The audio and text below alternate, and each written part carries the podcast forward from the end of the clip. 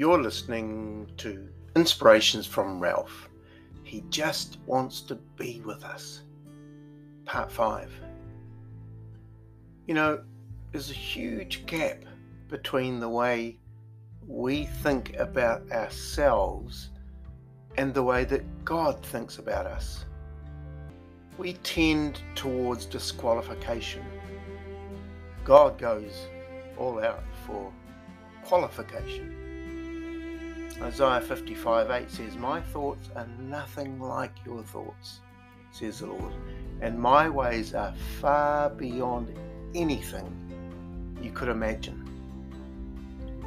And this is really hard for us to grasp because we often put ourselves down, take ourselves out.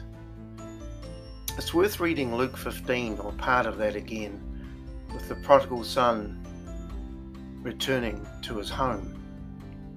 In verse 20, it said, So he got up and went to his father, but while he was still a long way off, his father saw him and was filled with compassion for him. He ran to his son, threw his arms around him, and kissed him. The son said, Father, I have sinned against heaven and against you. I am no longer worthy to be called your son.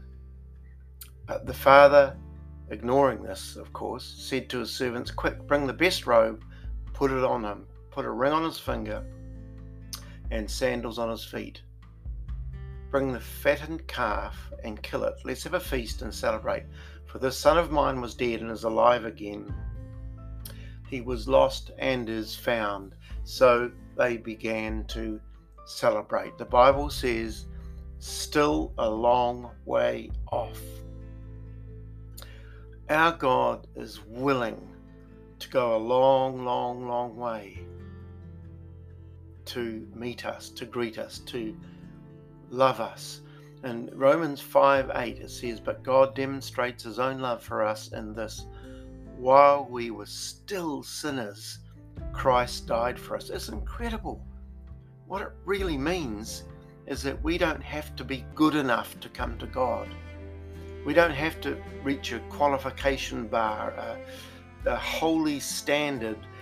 We, we don't have to be perfect to come to Him because we're in our sin while we're still sinners. We're a long, long, long way off, but He reaches out to us. And today He's reaching out to you.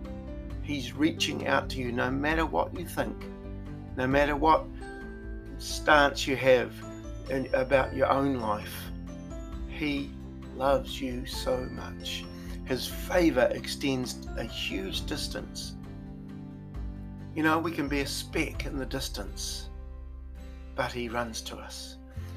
We said in another episode the father's wife and family and servants probably thought he was stark raving mad to keep turning up at the road every day. In fact, they probably said it's over. He's either never coming back or he's dead. Don't keep on going out there. Don't keep on looking for him. From the prodigal's perspective, he was only a slave, a nobody, a dishwasher at best. And he rehearses what he's going to say the language of a slave. But then he looks down the road and also sees a speck in the distance. And this speck is moving fast. Donald Miller said this, and I love it. I am early in my story, but I believe I will stretch out into eternity. And in heaven, I, ref- I will reflect upon these early days, these days when it seemed God was down a dirt road, walking towards me Years ago, he was a swinging speck in the distance. Now he is close enough. I can hear his singing. Soon I will see the lines on his face. Amazing, amazing. Right now, he's there for you. No matter what your predicament, no matter what you're going through, no matter what pig pen you're in, he, his love extends towards you. His favor is towards you. He just wants to be with you. Will you accept this? Will you reach out to Him and accept what He's got for you? God bless you.